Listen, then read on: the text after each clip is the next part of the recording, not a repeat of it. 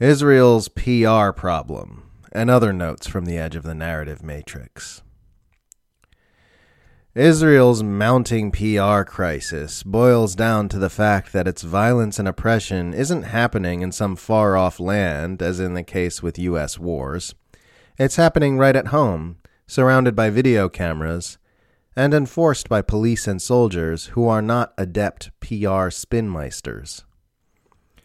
Israeli apartheid is imposed not by trained propagandists, but by armed thugs who've been told their whole lives that the people they're responsible for keeping in check are inferior. They don't think how it's going to look when they, for example, assault mourners at the funeral of a Palestinian journalist who was slain by IDF sniper fire.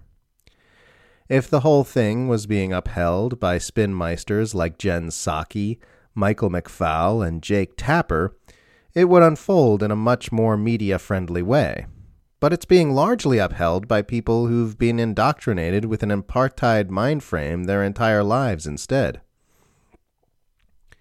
Compi- combine that element with the dramatic uptick in recent years of video cameras and internet access, and you've got a surefire recipe for the defeat of a generations long perception management campaign that had up until that point been very successful. I mean, Whatever your opinion on Israel Palestine in general, and this latest episode in particular, you really can't dispute that the caption in this tweet is just objectively true.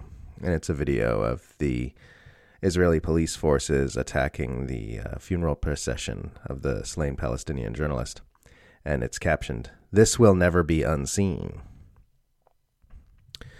Public approval of the Israeli apartheid regime, like approval of the U.S. police, has plummeted in direct proportion to the ubiquitousness of video cameras. In much the same way DNA testing vindicated prisoners who'd insisted on their innocence for years, a new technological development proved true what a marginalized population had been saying all along. So, in that sense, the increasingly mainstream opposition to the Israeli status quo has been a rare victory for alternative media and citizen journalism ordinary people recording and spreading the truth without the permission of establishment narrative managers. I think it's basically accurate to say that the human adventure is mostly about becoming more and more conscious of both our inner and our outer worlds. And it doesn't get much more conscious than raw video footage circulating on a global mind network. That's why the Israeli regime kills journalists and that's why the U.S. centralized empire is working to legalize and normalize extraditing and imprisoning them. In a weird way, it really is kind of a fight between the forces within humanity who want to switch the lights on versus the forces who wish to keep the lights off. There is no the squad. There's the U.S. Congress, which is responsible for facilitating the continued domination of a globe spanning empire, and running alongside that, there are a few social media accounts who periodically make progressive sounding noises on the internet. The Squad isn't a political faction, it's a soundtrack to an empire. It's soothing noises people can listen to while the U.S. hegemon destroys the world. They used to call you crazy if you warned that we're being propagandized to support a war with Russia. Now they call you crazy if you don't support the war with Russia. Obviously, the only logical response to a war that was caused by NATO expansionism is to dramatically expand NATO. NATO is a defensive alliance, like Hiroshima and Nagasaki were defensive nuclear strikes. I guess you can call anything a defensive alliance if you define everything it does as defense up to and including wars of aggression to topple foreign governments.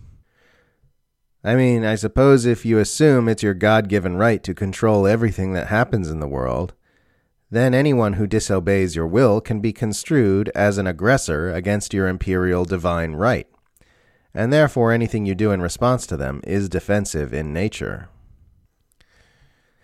It's just amazing how quickly and effectively the spectrum of debate was limited to we should engage in tons of nuclear brinkmanship versus we should only engage in a fair bit of nuclear brinkmanship.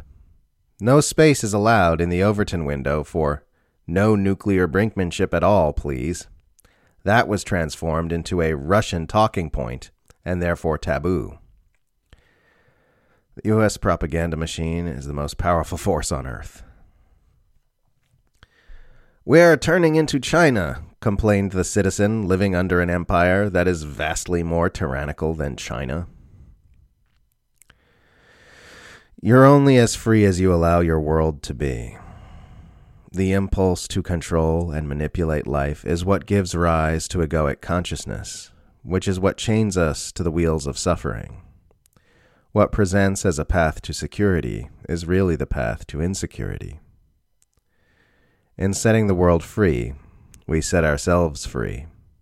In setting ourselves free, the world becomes that much freer.